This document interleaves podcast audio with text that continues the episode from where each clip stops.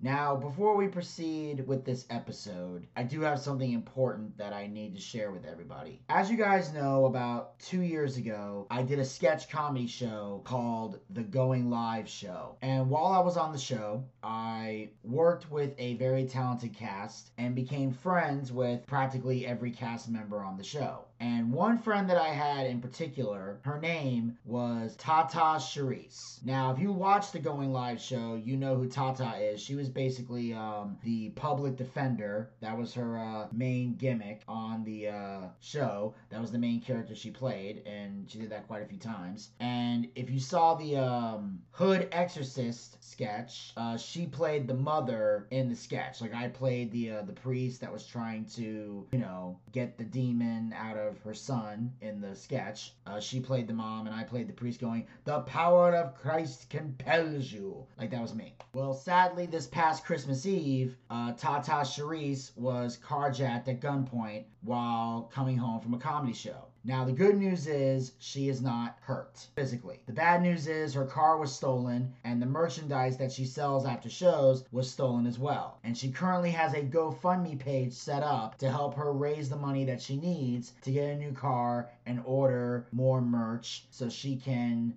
you know, get back to selling merch and get out there performing. And what I'm going to do is I am going to read the synopsis of her GoFundMe page to further illustrate what she's looking for rather than try to paraphrase it. So this is on her GoFundMe page. Hey y'all, so I got carjacked. I'm no stranger to obstacles or overcoming tough times, but what recently happened to me was something I really wasn't prepared for. I was carjacked at gunpoint by two men on Christmas Eve coming home from a show. Comedy is now the majority of my income, so my car was very important to me because it's how I get to most shows. Also, all of my Tata Charisse merchandise was in the trunk of my car, which is another big part of my income. I'm blessed to be alive. I do about 5 to 10 shows a month and I'm really grinding. I don't plan to give up at all, but I'm creating this GoFundMe to help speed things up so I can get back to doing what I love and bring joy to others. Anything that anybody can contribute would be greatly appreciated and used to go towards a car and to replace my merchandise that I sell at shows. I appreciate the support and my spirit has not been broken. Thank you for the love that people have already showed me and anything further helps. I just entered year 6 of my stand-up comedy career and it has been an incredible journey. I've hit amazing milestones, and so far, I've performed in over 200 shows nonstop. But I can't let this situation slow me down. And as I mentioned before, Tata Charisse is a friend of mine. I've worked with her before. She is hilariously funny and a tremendous talent. And I am encouraging all of the Boochcast fans to donate money to Tata Charisse's GoFundMe to help her get back on her feet, get back on the road, and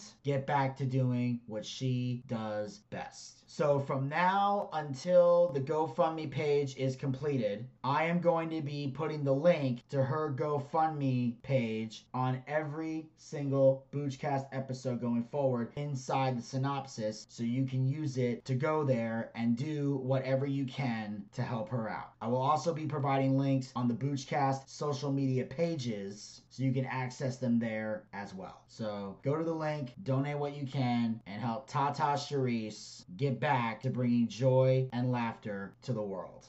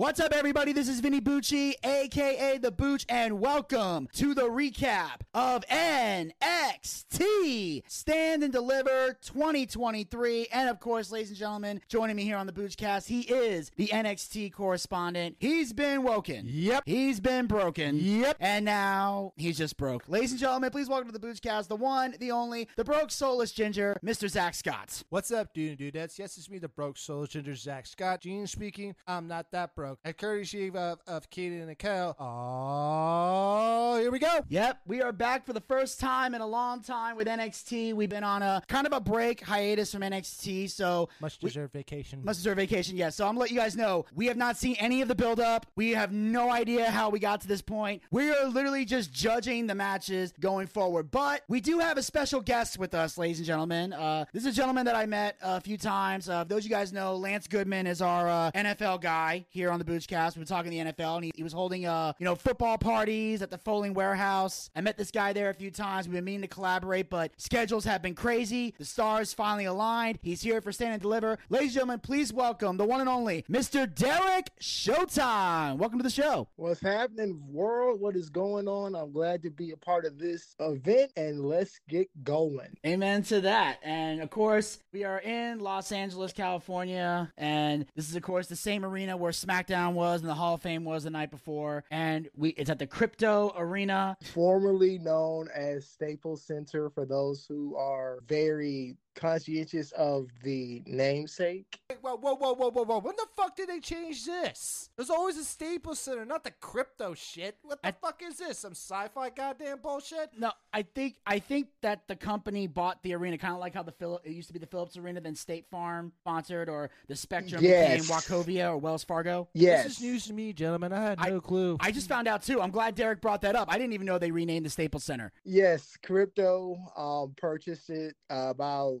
I want to say end of last year, as a matter of fact. Um, Okay. Wells Fargo Center used to be the Wachovia Center, obviously. Phillips used to be our arena, now it's State Farm. So yeah, um, it's a odd thing to rename a building and and just be like, okay, we're just gonna do that now.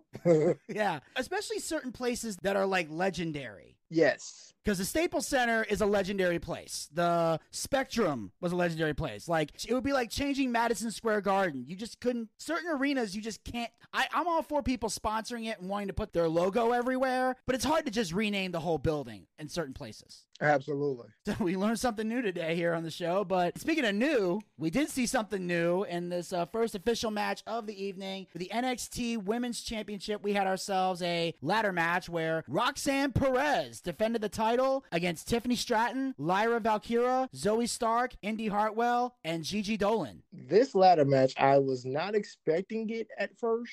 Um, prior to the uh previous championship match that we got on NXT television with uh Roxanne Perez and her mentor of sorts. Her name escapes me. God forgive me. Oh boy. I don't want to butcher this. But she did a angle that was done with WrestleMania after WrestleMania 11 with Shawn Michaels collapsing. Oh my God, what happened? You had Booker doing his thing of acting concerned and what have you. Um, and then they had a series of qualifying matches because they weren't sure that Roxanne was going to be able to defend the championship. So we get our competitors, and then um, I didn't see this past Tuesday's episode, but uh, from the uh, commentary of Vic Fangio and Booker T, apparently she was able to uh, get medically cleared just in time to qualify and challenge for her uh, championship in this ladder match. Yeah, I mean, the match started off weird. When we were watching it, uh, two of the fine young, young- young ladies started paying bumper ladders.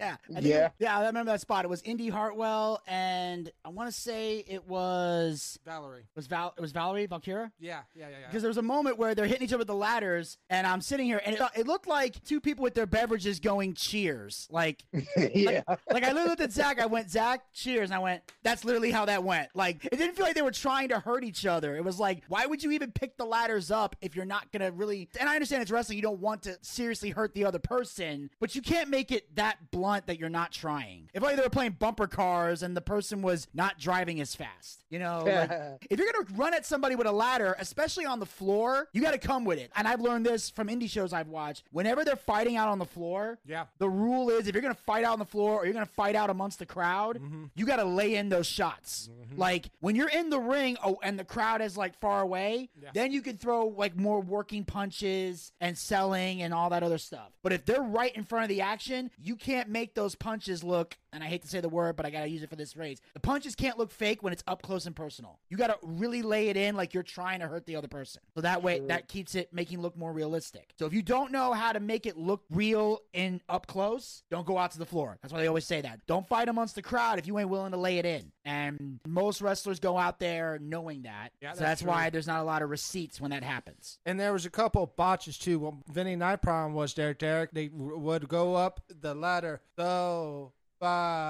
fucking slow. And Even Vic Joseph's phone and Vinny and I go up the fucking ladder, you dumb bitch. Come on now. Whoop, beep, beep, beep, beep, beep, beep, beep, boo. Well, Vic didn't say that. He would lose his job. You know what I mean. Yeah. He was literally saying, like, pick up the pace, go quicker. Come on, let's go. I think if the announcer's telling you to pick up the pace and go quicker, th- that's a bad sign. Well, that happens periodically with a particular person in a ladder match of the magnitude like that, where you have somebody who really the crowd wants to get behind. And it's like, look at Kofi Kingston, look at Dolph Ziggler, look at RVD, previous ladder matches of, with uh, multiple person uh, ladder matches. And the crowd tells you who they want to win and who they don't want to win. We all know this. Yes. So for Indy, I'm sure she's like, I'm sore, I'm hurting. I really, really don't know I can do this. But I've always said I'm qualified for a championship run.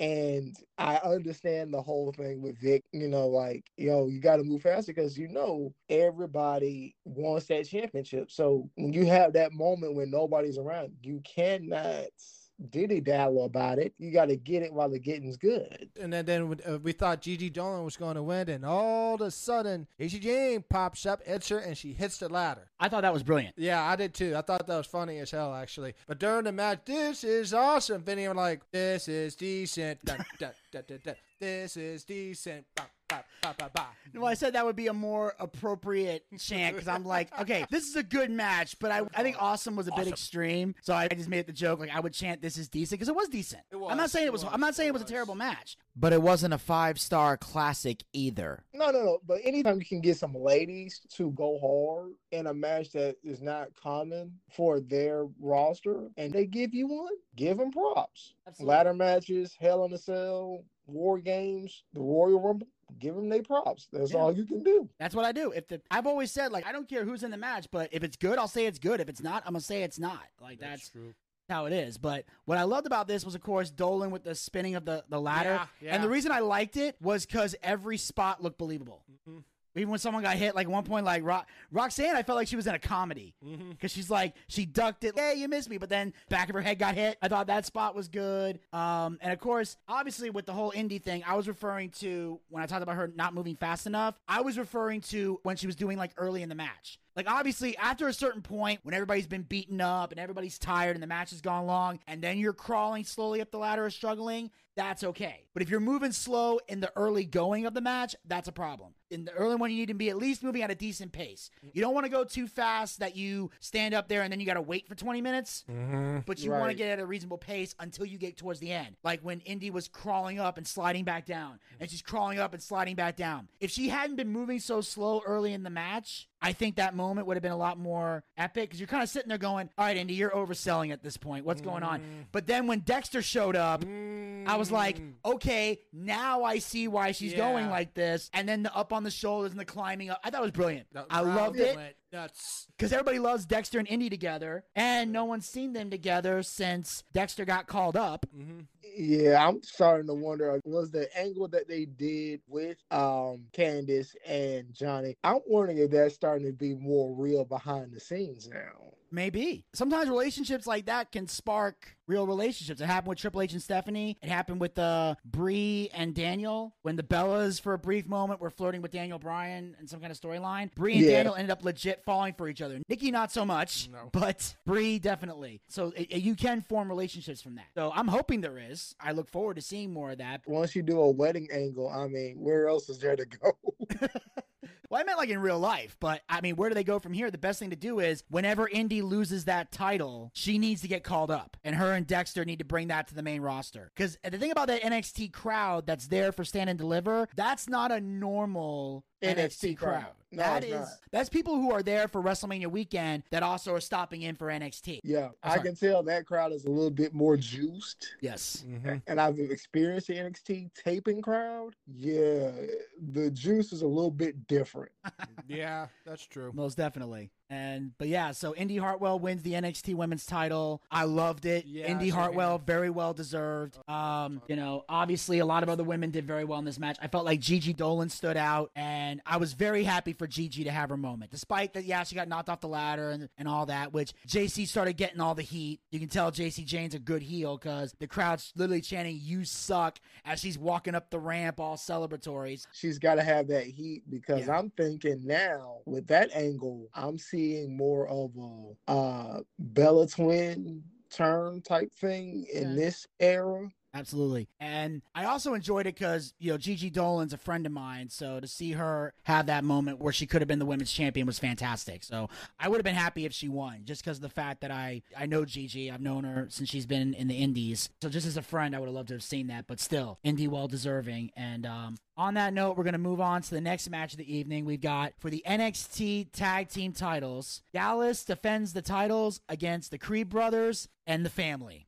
Yo, Tony D. I love the interest they did for them this year with Stand and Deliver and his breakout from last year. More Godfather. Yeah. I loved it. I, I enjoy the match right here, except for one problem: What's that? fucking botch. Oh, Wonderful yes. Julius The- had the cannonball top the botch. Shoulders. Then the Brewhead Brutus tried to do the cannonball. What the fuck is that called? Oh, I don't know. A botch? He fucked up that royally two ways of Sunday. Yeah, I with that particular spot, I felt they lost the crowd a little bit. Yeah. And I'm like, what are you doing? I mean, like, come on, bro. Not outside the ring. I can understand inside the ring. I, I get it. But on the outside, uh, that's asking for trouble. Yeah. I mean, it's one thing where they got like, you know, they were stacked on top of the shoulders. Then you had another guy stacked on the shoulders. And then go, it wasn't going for a cannonball. They were trying to do the doomsday device. He jumped, but I don't know what he was doing with his arm, but he did not connect. He was like, they were standing here and he was way to the side. His aim was completely off.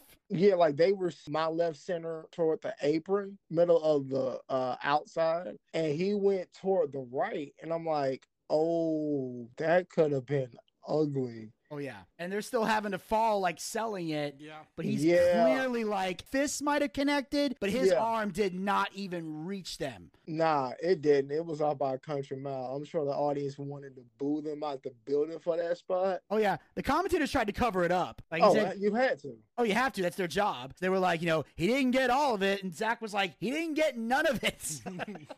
Right. so, and then of course, um, like I said, the Creed Bros were fantastic. The, you know, Tony D and Stacks did very well in this match as well. Uh, I, once again, we're in that situation where uh, Tony D sacrifices himself so Stacks doesn't get hit. They still throw him back in the ring. They hit that knee to head spinning slam. Gallus gets the victory, which I was disappointed. I wanted the family to win this one. I felt Tony D. I feel like he's long overdue for a title. The fact that he Yes, has not he been is. the fact that he's not been a champion yet drives me nuts. Whether it's a tag team, the North American, or the NXT title itself, like it's insane that he's not a champion yet because he is literally one of the most over guys in NXT. You got three championships and you banished one championship.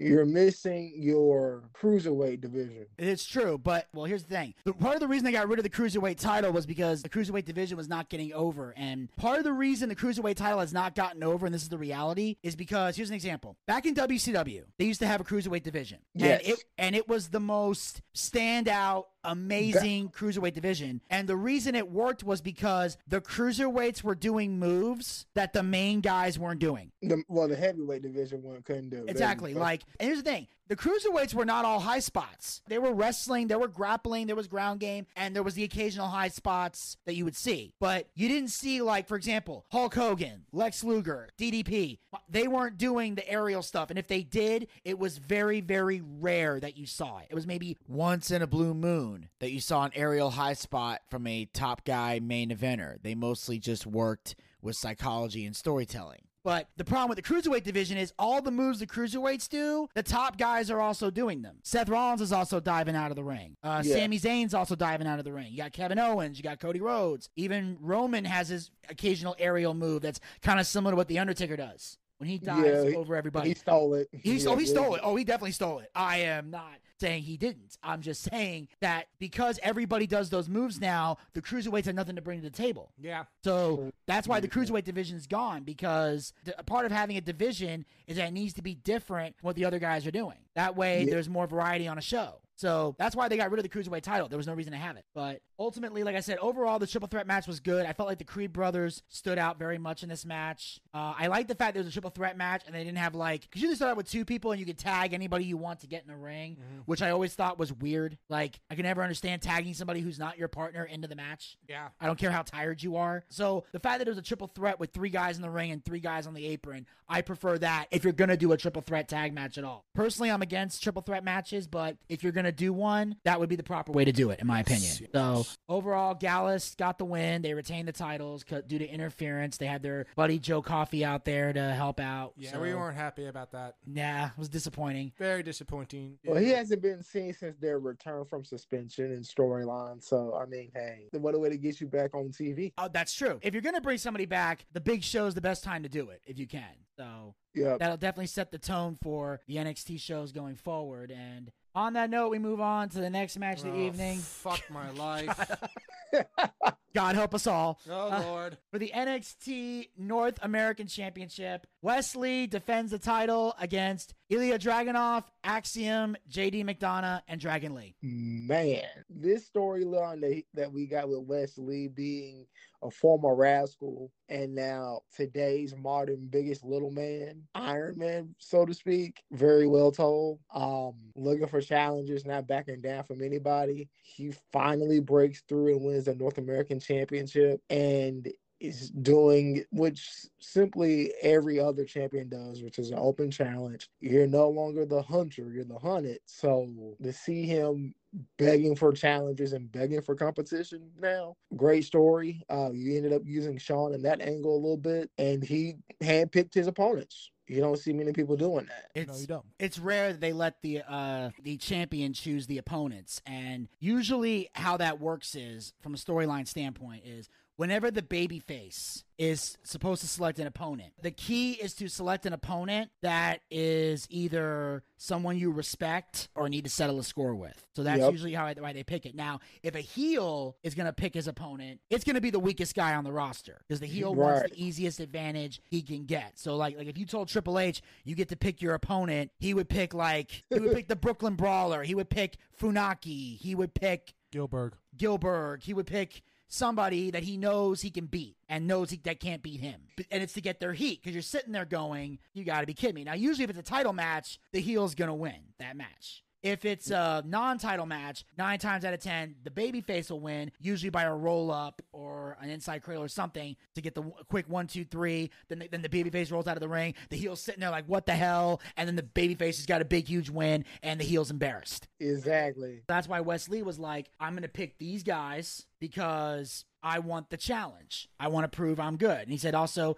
he had issues with JD, so he wanted that spot. He respected Yep. Dragunov, he respected Dragon Lee, so he gave them those, and then Axiom won that battle royal. Dragon Lee actually impressed me. He you a little bit. He did a spot monkeys, but he's a luchador, so I'm kind of used to it though. But rather than that, he's pretty fucking ripped and big for, for a luchador. Yeah. Yeah, I saw that. I was like, okay, Dragon Lee, and I loved his entrance song. His entrance was kick ass. I it's like, okay, okay, he didn't really Yeah. do the uh, spot monkey bullshit a lot. But the, uh, there was one problem with this gentleman. Dragunov and McDonagh were way too personal. I think next big pay per view, those two fuckers need to go at it, like maybe in a ho- no holds bar steel cage or something. Yeah. Well, you just might get that opportunity. Uh, Memorial Day weekend, you just might get that opportunity. Um, at the next uh, premium live event for NXT that's scheduled for the 28th of May, and it goes head to head with um AEW's Double or Nothing. Really? There's a. Ah, yes, yes. Oh, there is NXT Battleground set for Massachusetts on May 20. Oh, Bingo. go NXT.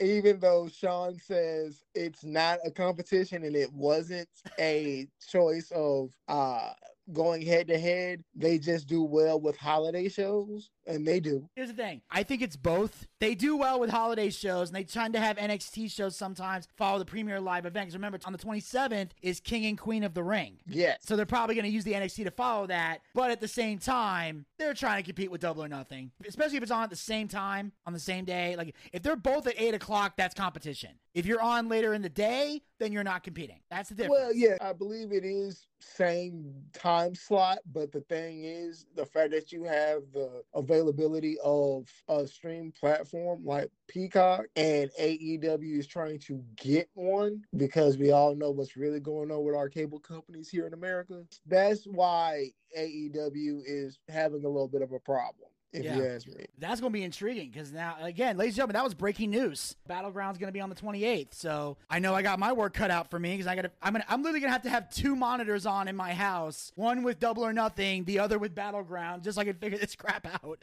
Because I got to watch both. Like you only have to watch Battleground. Gator has to watch Double or Nothing. I got to watch both these some bitches.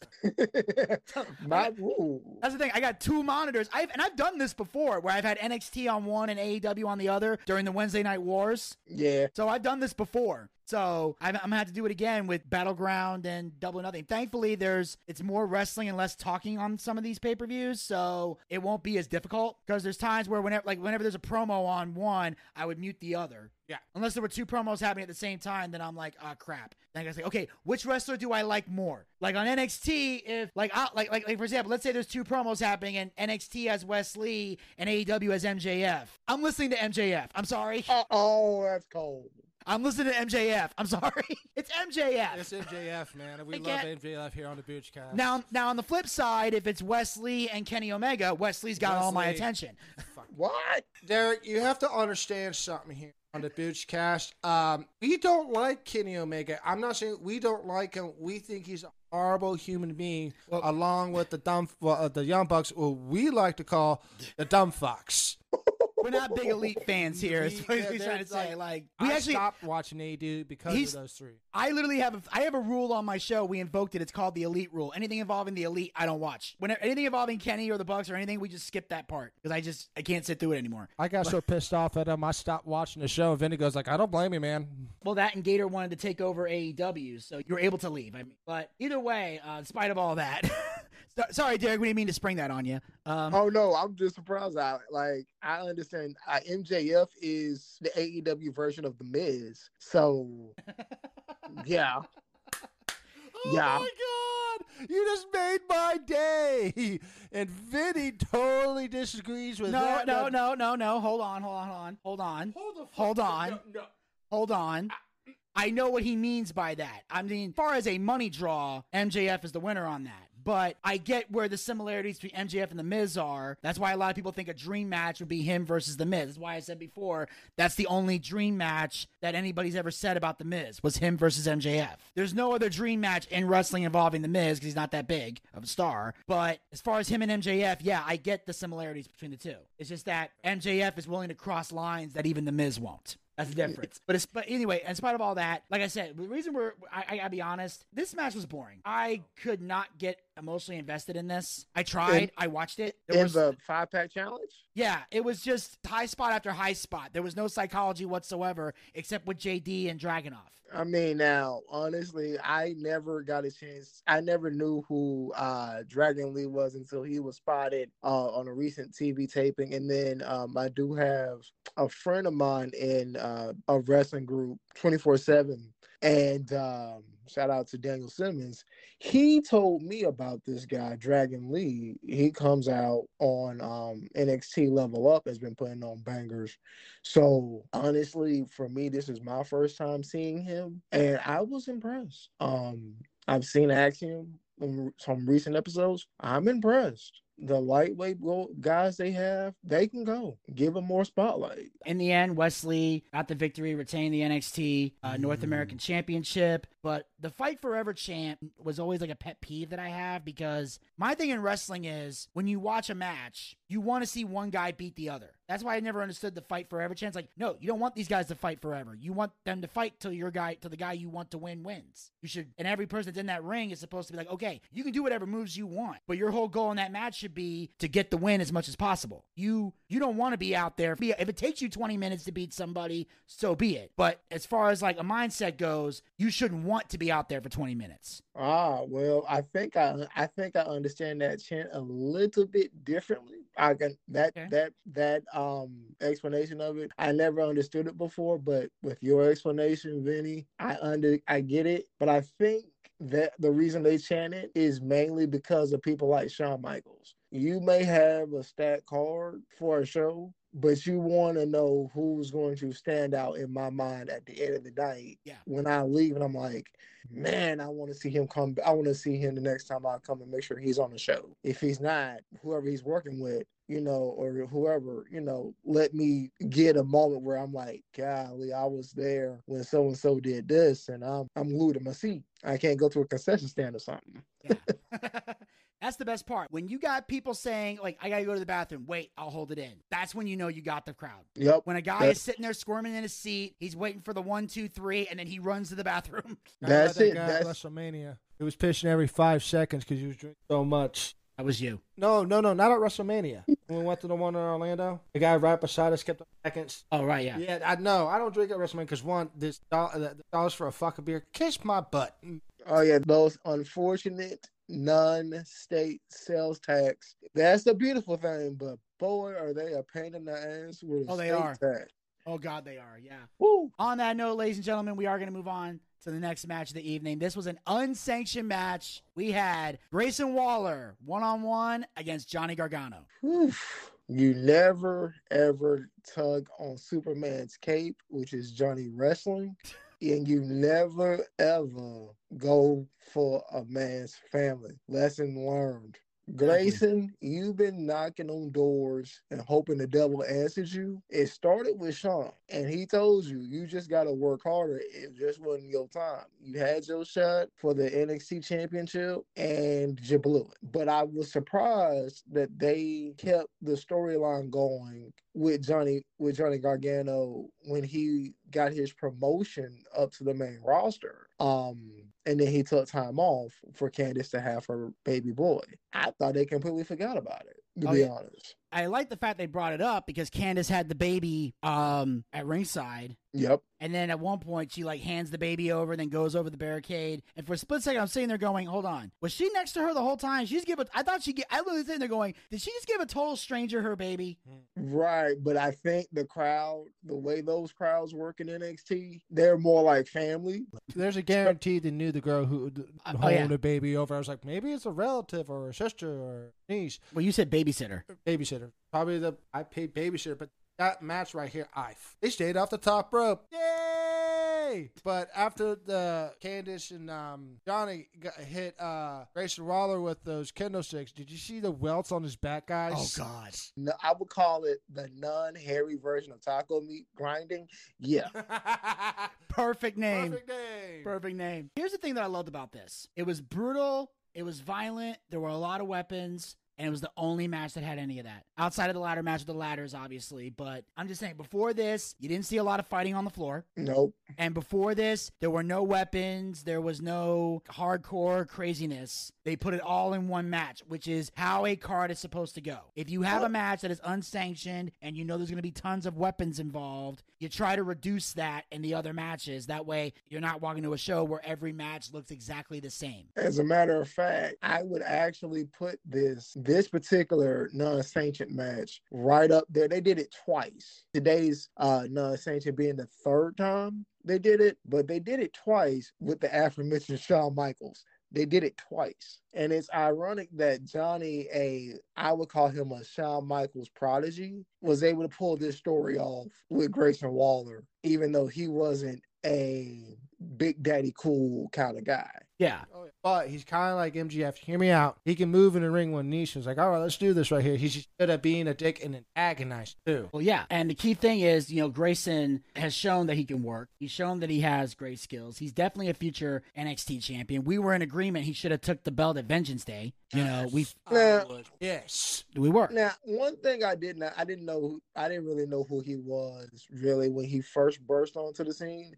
But I'm like, he's an Australian wrestler, which we don't see too many of them, male wise anyway. And then he has a background in boxing, so I'm assuming he's a former Golden Gloves champion, maybe a junior or main Olympian boxer, maybe. His gimmick's kind of like a boxer wrestler, what looks like a Floyd Mayweather type dude. I think so. According to this um Wikipedia page that I found, it's the best thing I can look up with on Grayson Waller. He doesn't seem to have a history in boxing, but he did wrestle on the indies under the name Matty Wahlberg, and he was a history teacher in New South Wales, and he's known for being on Australian Survivor. And he appeared on like Champions versus Contenders 2, and he also played the role of Ric Flair in Young Rock. So that's pretty much what he's known for. And obviously in WWE, he won the Men's Iron Survivor Challenge last year to earn the shot at Vengeance Day that he got. But he also wrestled for Newcastle Pro Wrestling on the Indies, and he formed a tag team with Carter Dreams, and they were called the Babes, which stood for Blonde and Blue Eyed Squad, and they were managed by a guy named Harley Wonderland, or maybe that could be a girl. I don't fucking know. Uh, I'm seeing Harley. I'm gonna go with. I'm gonna guess it's a girl, but I do know there are guys named Harley, so that could be fucking anybody. But either way, um, Grayson Waller, like we said, has no history of boxing, but kind of has like a Miz like career to him. You know, he's on reality TV. He's very arrogant. The only difference is Grayson Waller is way more entertaining and better in the ring. Yeah. So one thing I do want to say though, when I point out this match here, something happened in this match that you don't see often that I really enjoyed. The whole night, the crowd is chanting the one thing they love to chant in matches like this: "We want tables." You hear it all the time, and th- they did it right. Johnny Gargano gets the table because usually in a match like this, whenever they say we want tables, my biggest pet peeve with, with that is when the heel goes to get the table. I take issue with that, and I'll tell you why. If the crowd is chanting for something, the babyface's job is to give the people what they want. The heel's job is to do the opposite. prevent it. Prevent it. The only exception to the rule is the Dudley Boys. Because Oh, I wonder why. Yeah, me too. because tables is their Derrick. thing. Whether they're baby faces, heels, tweeners, whatever. If Bubba Ray and D-Von want to pull out a table, they are allowed to pull out a damn table. I don't give care what they are. Oh, I missed that chance. But if you're not the Dudley Boys and you are the heel in the match, I don't want you touching the table. If I'm a promoter, I'm cussing you. If you're a heel and the crowd's chanting we want tables and you pull out a table and your last name isn't Dudley, I'm cussing you the second you get through the curtain. I'm cussing And- you the second you walk through the curtain. And you know what? I, I don't know if y'all noticed this, but I think the heat was a little bit hot tonight in the fire zone for Booker throughout the whole night. Yeah. Yeah, he got knocked out of his chair, and and maybe you think that was part of the script, part of the uh, storyline. I want to say yes because Grayson's been kind of rubbing the announcers the wrong way since he turned heel. So it makes sense for the announcers to be biased against him. Ooh, one more thing. When Grayson Waller was talking crap to Vic jo- Joseph uh, uh, and uh, Booker T got on my nerves. He has been, but he was back to back up his uh, his broadcast part. He took off his glasses, like you touch him, I want to rip your head off. Uh uh Well, yeah, that's because Booker T is a wrestler. Vic Joseph isn't. So you don't touch him. I was like, So nope. Now Vic Joseph is a grown man as well. Yeah. So as a grown man, you know he'll he'll he'll stand his ground. But but if he get but if the wrestler hits him, he's gonna go down because he's because he's an announcer. Announcers are not supposed to be stronger than the wrestler. Exactly. But you're also a man, and if a, normally when a man gets in your face, even if you don't win the fight, you gonna at least try if someone puts their hands on you. Yeah, exactly. But Vic and Booker both know he can't beat up Grayson Waller, and Booker's like, it's like that thing where you're picking on somebody smaller than you, mm. someone your size. Grayson can- looked like a man. Grayson looked like a sack of potatoes soaking wet. What the hell?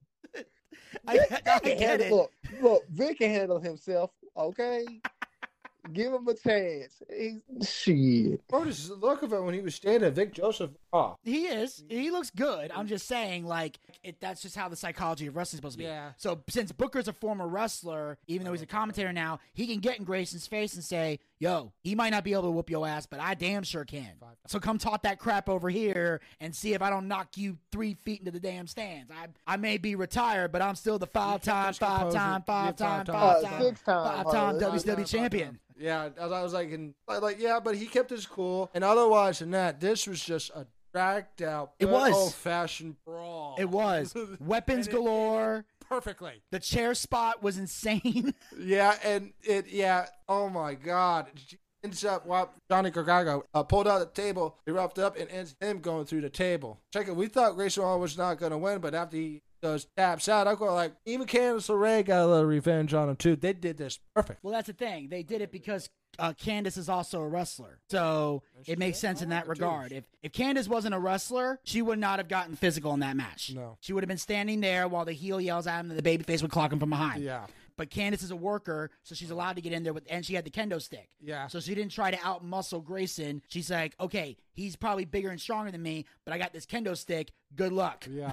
Those wells in those poor bastards back. Oh, yeah. My God. And and and, and they even timed it perfect because he grabbed the kendo stick and he's getting in her face like you just made a big mistake, and then Gargano hits him. Yeah. So before Grayson could even get any offense, so everything was done perfectly in this match. so the story was told, the matches were great, the violence was there, and again, because it was the only match that was hardcore and had weapons, it stood out. It didn't get lost in the sauce like most times in most shows. So it stood Yeah. out. Everybody did great. Johnny got his win. I was shocked there was a tap out. I didn't expect Grayson to tap out. I didn't expect him to lose. Mm-hmm. I figured Oh well, I mean, let's think about it. Look, he's been there for what about a year and a half now, yeah. and he got, I believe, if I'm not mistaken, his first rivalry that I recognize, I believe, was with Ciampa.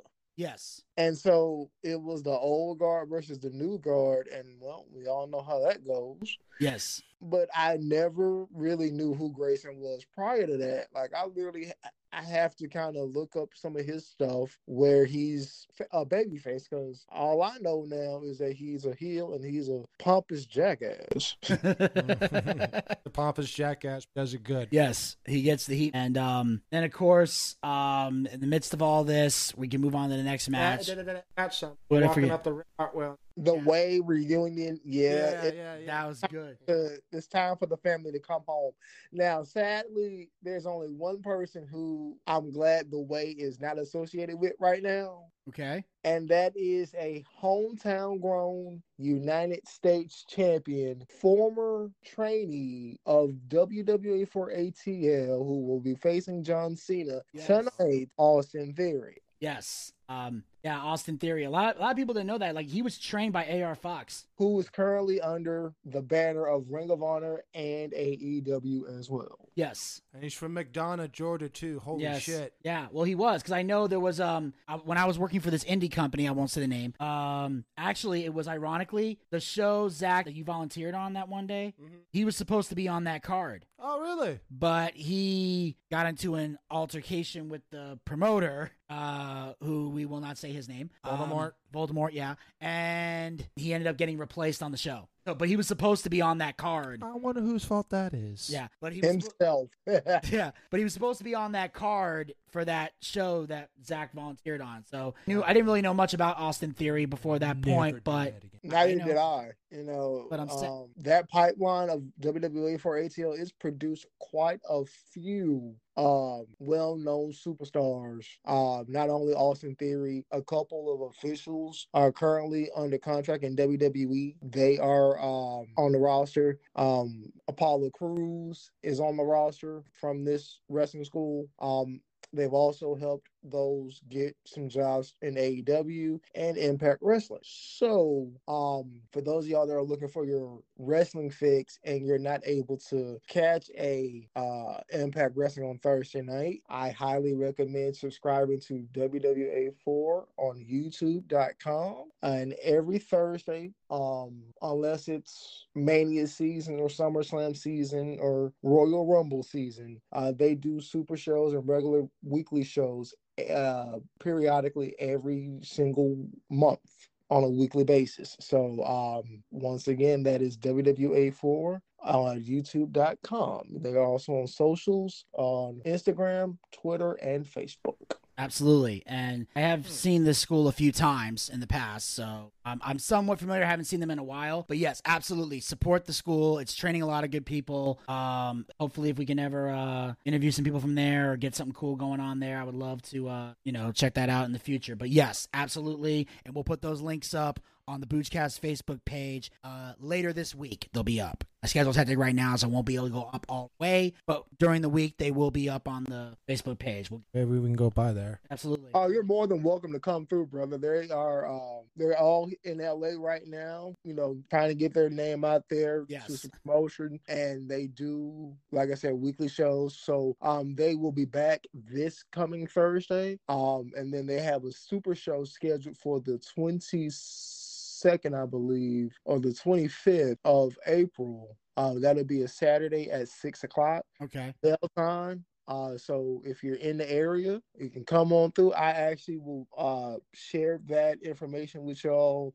Yes. It's actually been posted, but I'll share it once it's on the Facebook page. It's currently on their um, IG and Twitter pages, but once it's on the Instagram page, I will put that out there. I'm Yeah. stu- friends with a lot of the students there, so yeah. Sweet. That'd be awesome. Yeah, if it's the 22nd, I might be able to make that. 'cause, Uh, not doing anything with Buff that week. But yeah, so we'll get into more of that. We'll get make sure we'll make sure Derrick sends that information. Uh, we'll get it out there on the Boochcast stuff for you guys to check out. Uh, right now, we're gonna move on here. Uh, we got uh, obviously there was a meeting with uh, the family talking about what went wrong. Pretty Deadly, who's been hosting this. Pretty Deadly's been entertaining throughout this entire night. Can I just say? boy. Yes, they have been mm-hmm. amazing on this thing. And of course, they're talking about them losing the match. D'Angelo doesn't make excuses. Stack says he let the family down. And, you know, D'Angelo keeps telling him, you know, hey, we're a team. We're not going to do it, all that. So, Hey, when you got when you got somebody that's trying to pull their weight and you see that they're coming up short, I know at some point in time Tony might say you a weak link.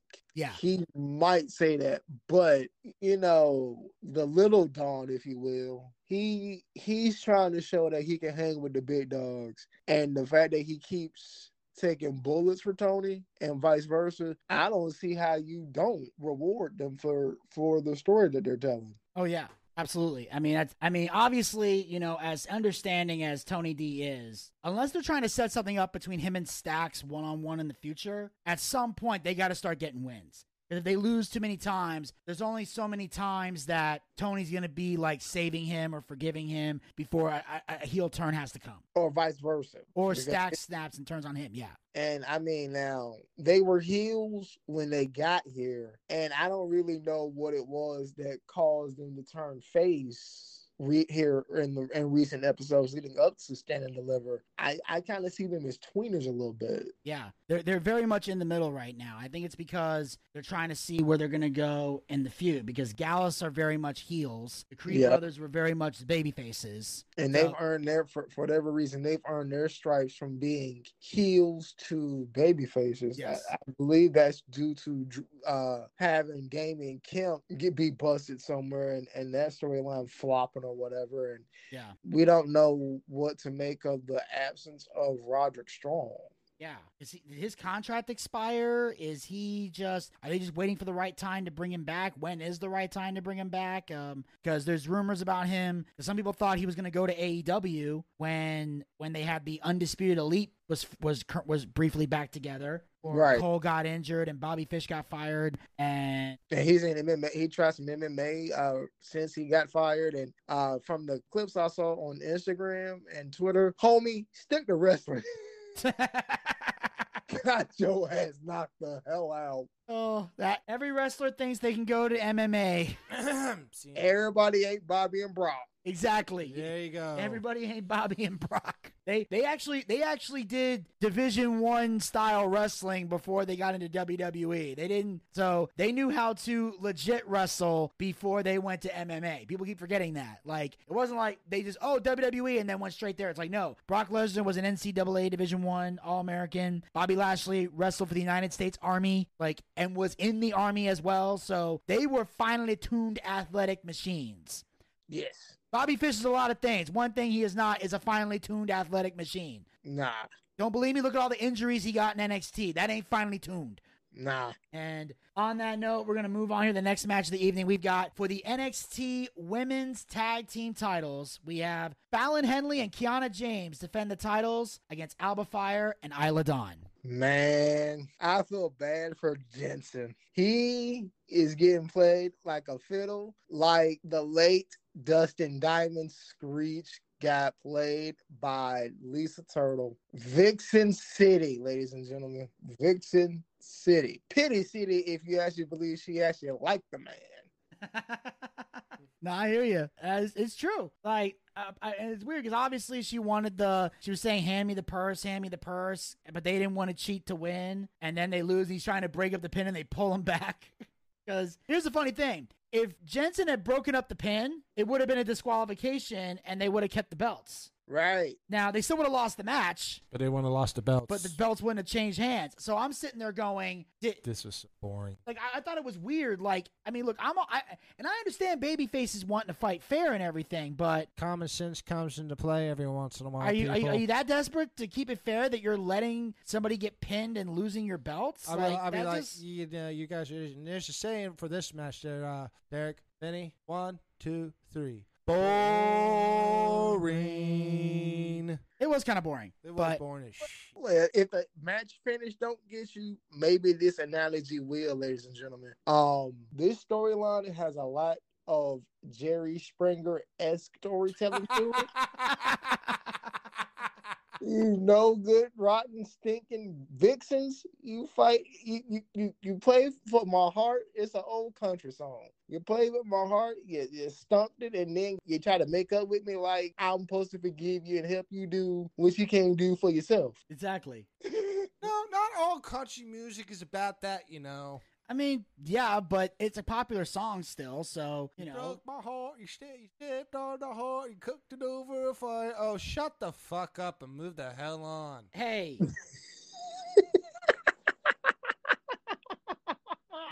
this is why he's still single. So we got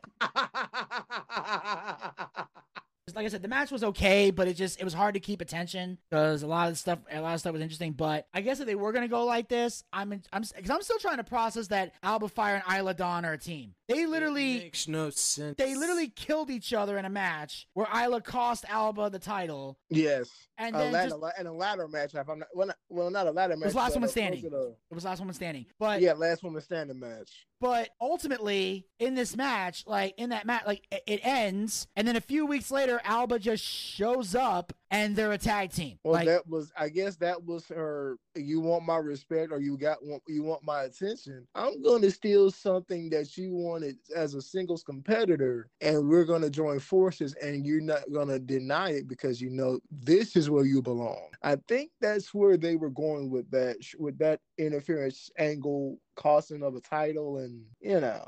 yeah, I just felt like I felt like there could have been a better explanation. I felt like this. It, it just felt weird. They just it's like they threw them together. I couldn't tell if Alba was like being possessed like a demon or something. Like like Isla cast some kind of spell and possessed Alba, and they were a team, something like that. But it just felt like they killed each other, then you threw them together, and there was no indication. Like th- there's plot. The point is, there's holes in the story that haven't been filled, and Right. it, you, so there, there needs to be there needs to be something that happens in between that automatic that puts them together as a team.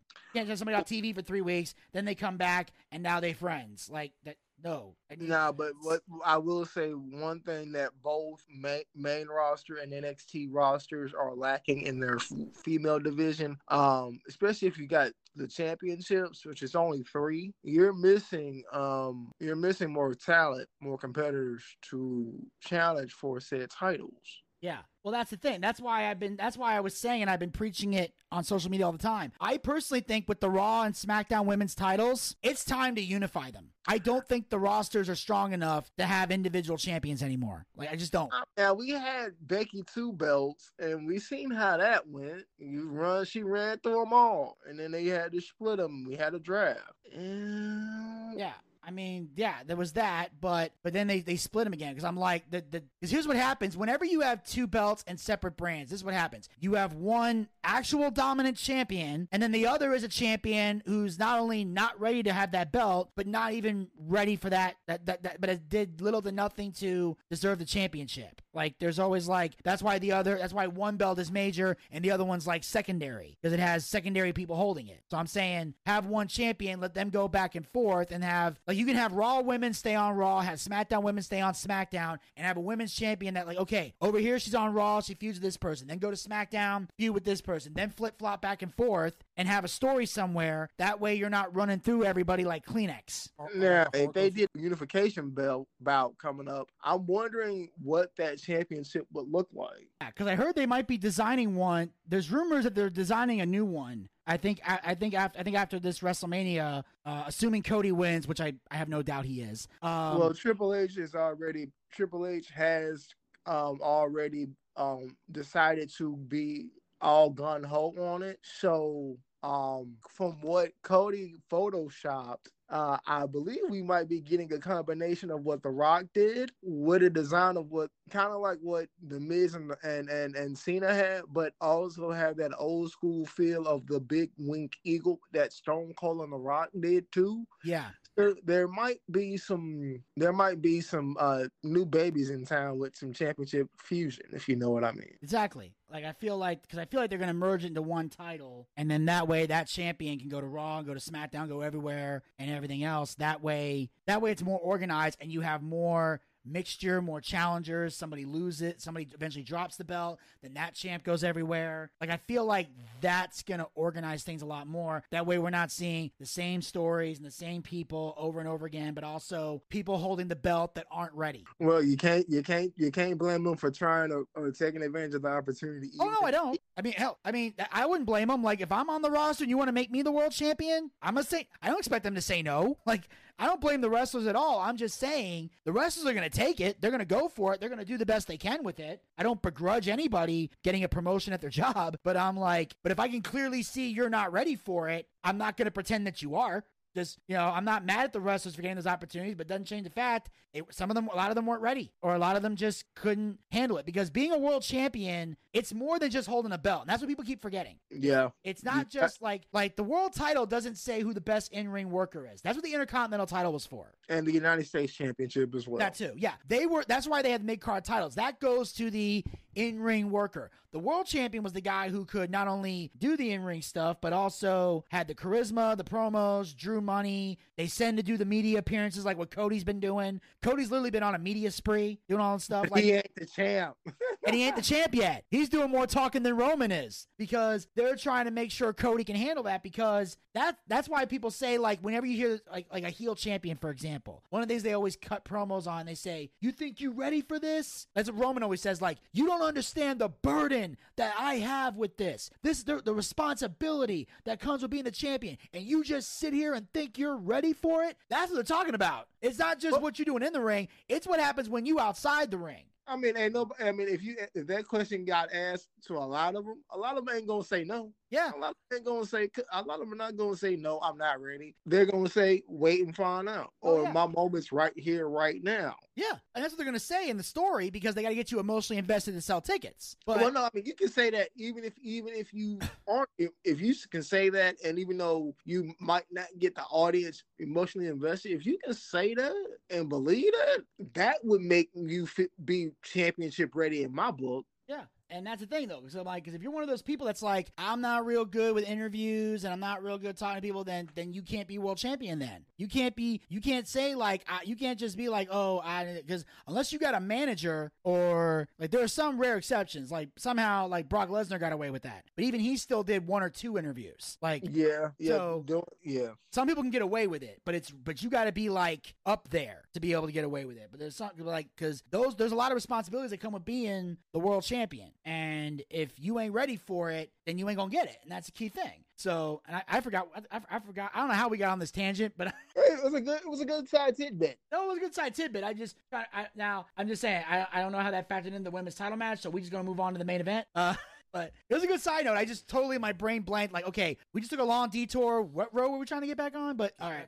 I know, I know. We got, I know. We got, we got to get ready for WrestleMania. So we gonna move on here to the main event of the evening for the NXT Championship. Bron Breakker defends the title against Carmelo Hayes with Trick Williams. Now, this is poetic justice. What is what a stories this was told without really the story being told. Um I really enjoyed the entrance of Carmelo Hayes, Trick Williams, um, paying tribute subtly to the late Kobe Bryant and to Laker Nation with his wardrobe and entrance vi- entrance music video. Loved it. Um, uh, again, shout out to 24 7 Wrestling on Facebook. Uh, they, a lot of those members were telling me that it's time for Breakker to drop the title because he's done all he can do and should do for the brand. It's time for somebody else. And I'm surprised that he dropped the title not once, but twice in back to back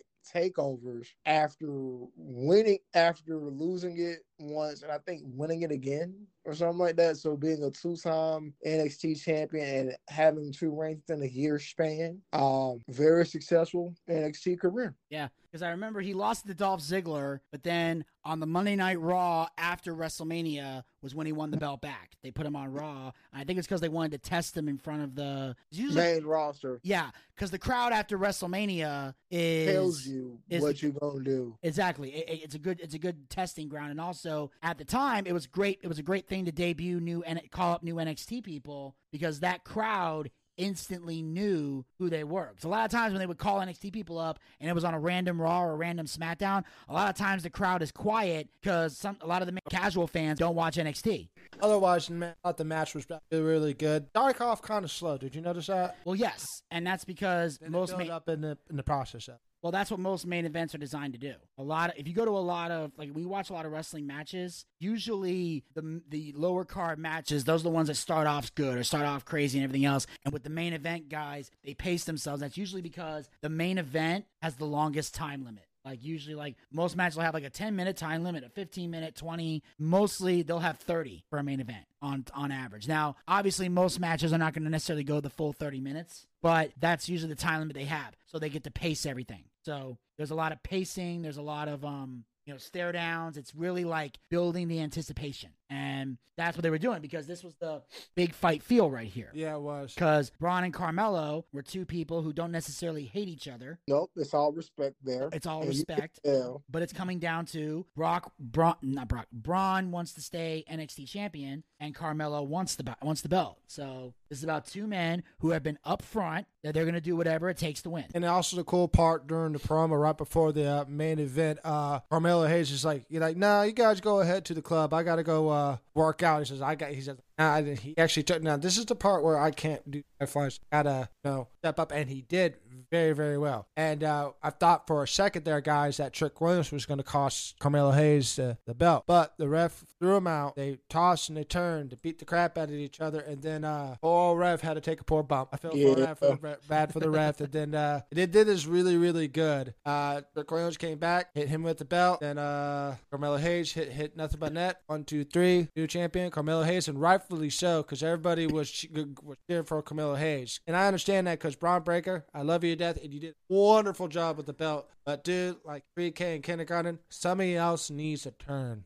yeah, and the thing is, that was really the issue. Is you know, it it was time because I think Bron is ready for the main roster. I think he's he's had he's had enough time in NXT. He's developed. He's ready. The time has come. There's nothing else left for him to do. I don't see him going for the North American title. No, I- that would be a step down. yes, I don't see him forming a tag team with anyone. So Tag tag belts, not needed. Yeah, the tag belts are not in his future. So no reason to stay. So it's time to call him up. I think he's ready, and I think you know, I think he'll make a great United States champion if he goes to Raw, Intercontinental if he goes to SmackDown. I think it'll be a great match with between him and uh, Gunther for the Intercontinental Champion. That'd be good. That would be very good. assuming that he's still assuming he he's Intercontinental champion when WrestleMania is over. We- Apparently, you do if you wanted to be the inter- wanted to face it for the Intercontinental title. I don't either, but it's happening. I know. So I my know. point Okay, is- okay, okay. I'm just saying, you know, if if Gunther survives, retains the title at WrestleMania, Yeah. him and Bron in a feud would be great for that title. Otherwise, but if but if either Drew McIntyre or Sheamus walks out with a title, they could still have a good feud, but there'll be no belt to fight over. you know what Sure. I'm saying.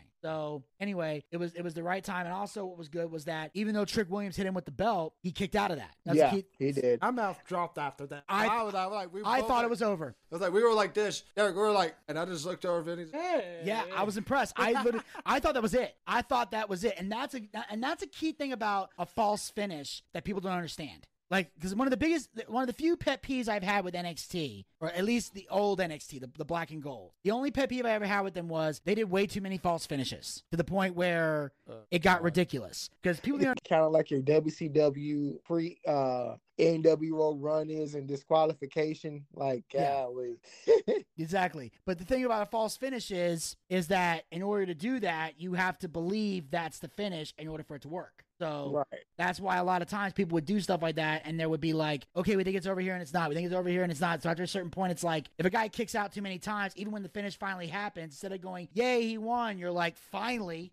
So you don't want the finally vibe. You want the holy crap vibe. So Right. That- right. that's why that worked. Because as soon as he hit him with that title and Bron went down, everyone's convinced that's it. We were convinced that's how it's going to end. And he kicked out. So when he kicked out, everyone came up because we honestly thought Carmelo was going to win there. And then he does the military press. We think it's over. He counters with the code breaker, which was awesome. That was awesome spot right there. And that was one then- of the best spots I saw of all night. Yeah, and then he hit the nothing but net and the one, two, three. The only thing I thought was weird was I don't know if anybody else caught this, maybe or maybe it's just me. When he hit the code breaker, like Bron was like way over here, Mhm. and Carmelo's climbing the top rope. Mm-hmm. All of a sudden, Bron gets to where gets in range and, and is like kind of hunched over. Did anybody And see him that's like what get- he and that's pretty much how all of his uh things work with that with that not uh mellow not missing leg drop. I mean, you kinda gotta bend over and be hunched over a little bit. Oh no, I agree. I'm not saying that. I, my issue is not that he's hunched over. He has to be. I'm just saying from the.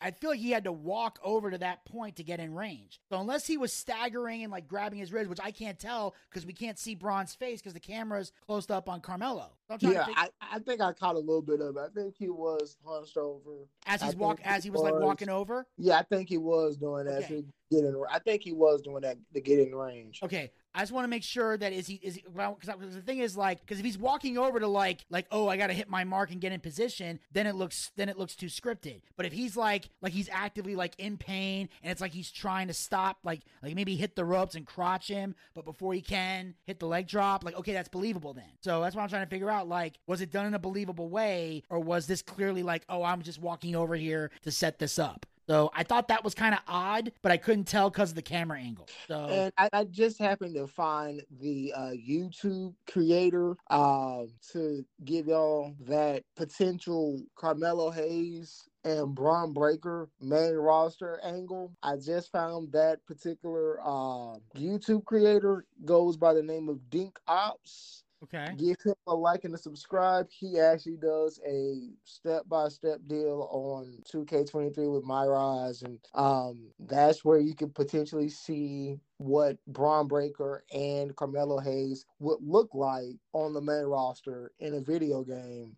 And maybe no longer have uh, any doubts that they may be ready. Yeah. Like I said, that was my only pet peeve. Outside of that, I enjoyed the match. I thought it was a great main event. Everybody did exactly what they needed to do. And like I said, there were high spots, but they all made sense. That's what I loved about it. Even when the somersault senton on Hayes and Williams, they were Hayes is kind of like talking to Williams because he just got ejected. Then all of a sudden they look over, oh crap, and he comes to hit him. They They- timed it right. Yes, he wasn't standing there because because that's because that's the thing. They weren't standing there waiting to catch him, which is another thing I hate about high spots like that. It was they timed it to where okay, I'm talking to you, I'm talking to you, I'm talking to you. Wait, look out! What? Oh shit! And there he is. That's how you do spots like that. Because obviously you don't you want to be there to you because theoretically you want to be there to catch them, but you don't want the audience to know I'm trying to catch him. You want the audience to think that he came at you and you didn't see it coming. Right. And that's what I love. They did that. They did all that perfectly. And like we said, Carmelo Hayes. And then, of course, at the end, uh, you know, Bron takes the belt to hand to Carmelo. But for that brief moment, he kind of looks over at Trick. And you see Trick kind of put his hands up and back up. Like, hold on. I'm not trying to jump you. Yeah. Because Bron's trying to have a moment with Carmelo, but he knows he wants, but he's looking at Trick like, okay, you need to take a few steps back. Because I know you hit me in the back of the head, and I'm probably gonna hit you with this if you come any closer. So Trick just like he backing up, he backing up, and then him and Carmelo had the the moment in the ring, and then he hands him the belt, and they have like the fist bump hand thing, which was odd. So that's I how you know Bron Breakker's getting called up because he's endorsing the new champion because it's Yeah. now time for Bron to move on. Bron SmackDown, bigger and better things. And now Carmelo's going to take over as the NXT champion. We'll see the kind of run that he gets. And Carmelo can now say, I am him. This is my NXT now. And Well, Bron it is- kind of is his NXT. Not, I mean, I'm not gonna say that his crowning moment was tonight or last year when he debuted. Um, I'm gonna say, well, no, I take that back. When he won the uh, North American Championship and then unified him with the cruiserweight title, I'm not even gonna say that. I'm gonna say his moment came when he debuted with an exiting Adam Cole, baby yeah. and he won the breakout tournament. That's when you found out he was him. Yeah, exactly. And yeah, so this is it. Carmelo Hayes is definitely the guy now. Um, you know, and obviously he's he's been he's been a top guy for a while. I don't I don't dispute that. But I'm just saying now that he has the top prize in NXT, he can now sit on the top of the mountain. Is what I'm saying. So Oh yeah. so that, that's what I mean. Like he he's sitting on top of the mountain now, and you know Bron can now move on. So this is why this main event was stellar. It was fantastic, and it did everything it needed to do. This was stand and deliver, and it delivered.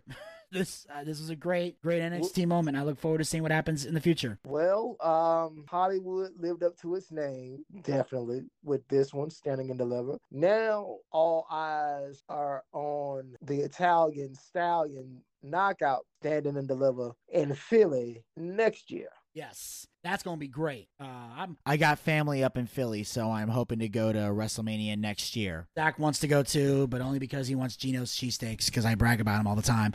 Uh, but anyway, that, ladies and gentlemen, will conclude our our review of NXT uh, Stand and Deliver. Uh, Derrick, hey, thanks so much, man, for joining us on the show, man. We, we you were a blast. We were glad to glad to have you on. I know we've been talking about you know doing a show together for some time, so I'm glad we're finally able to make it happen. I'm glad to, uh, you know, give my chops, give my thoughts. Uh, I'd love to do this as often as possible. Um, if y'all are gonna do a WrestleMania bot, I'm definitely watching tonight. Um, and definitely will be able to give my thoughts on that as well. So, um, if y'all are gonna do WrestleMania reviews, I'm your man. Yeah, we normally don't recap the main roster shows, but we do make an exception for WrestleMania. So we'll we'll talk to you tonight, see where you're at, and hopefully we can have you on. Awesome, awesome, All right. sounds good. And of course, Zack, as always, uh, thank you for joining me on the show. And we'll definitely uh, you'll definitely be back for WrestleMania later on this week. And uh, make sure you guys uh, follow the Boochcast. We are on Anchor, Anchor, Spotify, Spotify, Google Podcasts, Google Podcast, and iHeartRadio. and iHeartRadio. Pick your favorite hosting site and follow us there, or be a super fan and follow us on all four hosting sites. Also, you can like us on Facebook. Go to facebook.com slash the Boochcast. We have archived episodes of the show as well as great content. Make sure you check out the latest episode of the male soap opera moment that dropped. Uh, we had our review. We we gave our predictions for WrestleMania. Myself, the Wens, and our special guest Desmond Dagenhart, former member of the Boochcast, joined us for the male soap opera moment. So make sure you guys check that out. Hear our predictions and find out who was right and who was wrong. Uh, also, um, you can follow us on Twitter and Instagram at the Boochcast. Get latest tweets, photos, and videos. Visit our YouTube channel. Check out all of our YouTube content, and be sure to hit the subscribe button and ring that bell to be notified when future content will be posted. Uh, I hope if you haven't already, make sure you check out Boochcast reviews Dark Side of the '90s. Um, our episode Black Sitcoms Last Laugh uh, that dropped um this past Thursday. Originally this Thursday was supposed to be the episode, you know, the rise of Rush Limbaugh. We did not I have it edited, but because of some tech issues, I have not been able to export the video. So it's still gonna drop. I'm just trying to fix these problems. And once I do, that video will drop along with the other two remaining Dark Side of the 90s episodes that we have to do. So uh, sadly, there will be no Rise of Rush Limbaugh episode this week, but it will be coming soon. So in the meantime, go to the YouTube channel and check out everything we have. Dark Side of the 90s, Dark Side of the Ring, uh, funny promos, clips, crazy stuff. We have great YouTube content. Check it all out. And of course, make sure you follow us on Twitch. Go to twitch.tv slash the Boochcast. So we do our live wrestling watch parties. Obviously, we did one for WrestleMania this weekend, but the time you're listening to this, that has already passed. So the next watch party after that is going to be Saturday, August the 5th for WWE SummerSlam. That's right. We'll be Live from Detroit, that happens to be this guy's 33rd birthday. How about that?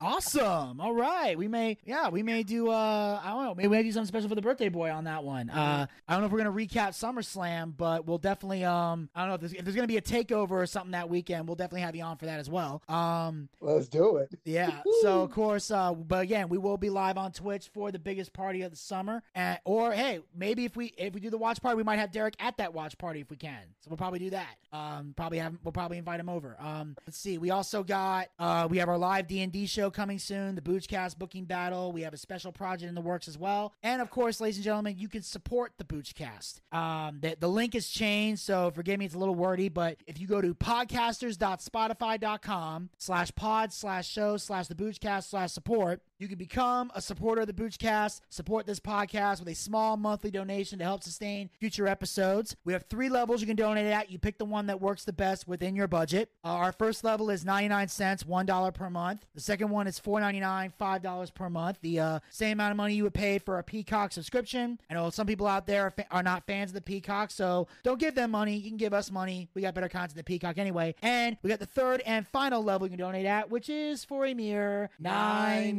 ninety nine, ten dollars per month. The same amount of money we used to pay for a WWE Network subscription here in the United States. Ever since it sold to the Peacock, you got nowhere to put your nine ninety nine. So take that nine ninety nine. You can bring it over here. We got better content than the network, and unlike All Elite Wrestling, we actually care about our fans and are dedicated to giving the people what they want. You have the option of paying with your credit card or with GPay. And the best part is, all the money we raise through these donations goes back into the show in some capacity. We use them to upgrade our equipment, we use them to bring in bigger name guests, pay the bills, and take care of all the guys who work very hard on the air and off the air to make the Boochcast a success. So if you got a favorite co host and believes they're to be paid for their hard work, Anchor, uh, podcasters.spotify.com slash pod slash show slash the Boochcast slash support is how you make that happen. And then, of course, if we have any money left over after everything's been paid, we use the rest to feed good old Zachariah Scott his ramen noodles and we try to get him laid. And believe me, we are trying. He keeps giving us setbacks, but damn it, we're still progressing.